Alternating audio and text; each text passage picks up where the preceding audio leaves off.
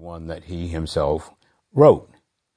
And the occasion for the letter was that sometime prior to the year 50, when the letter was written, Paul had visited Thessalonica in modern day Greece, that was part of the province of Macedonia back in, in Paul's day.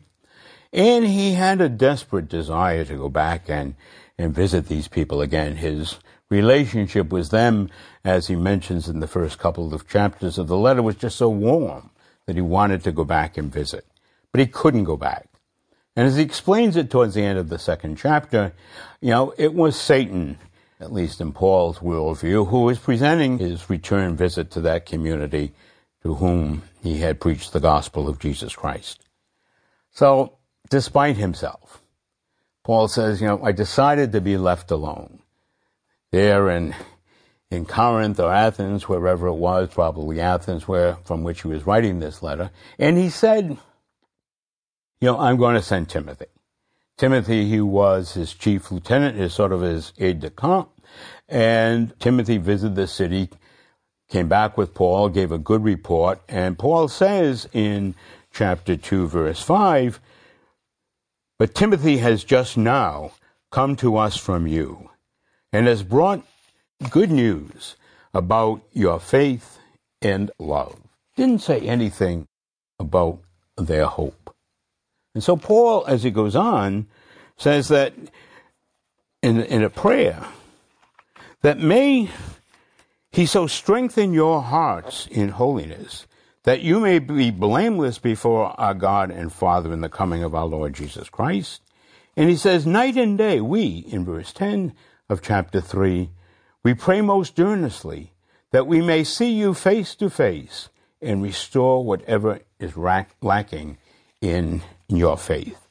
So Paul wants to visit the Thessalonians for the second time. He still wants to visit them and explain to them about what is lacking, which is in fact their hope.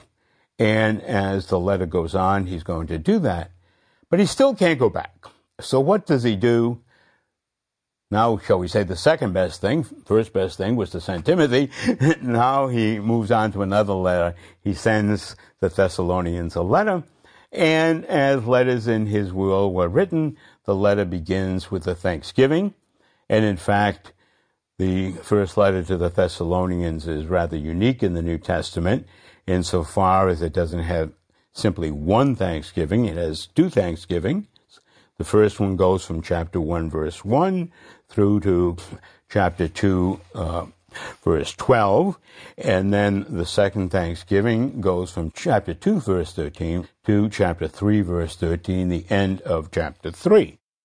And then in chapter 4, verse 13, Paul picks up what's lacking in the Thessalonians' hope, and he talks to them about their grief because some members of the community had died, and that was really problematic for the Thessalonians not only because a community obviously is, you know, is grieving, is sad, is sorrowing whenever whenever somebody dies, but for them, their grief was compounded because the Lord Jesus had not yet come back and these people had died.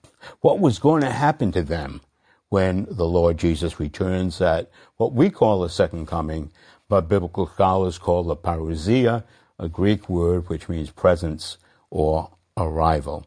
So Paul addresses that issue in two movements of thought from chapter 4, verse 13 to, to chapter 5, verse 11. And then he gives a series of moral exhortations, one after another, in staccato fashion, as I explained in, another series of lectures that I have given for Now You Know Media, series on Paul's letters. But this series of exhortation always reminds me of parents going out the door to go away for a weekend or maybe a short vacation.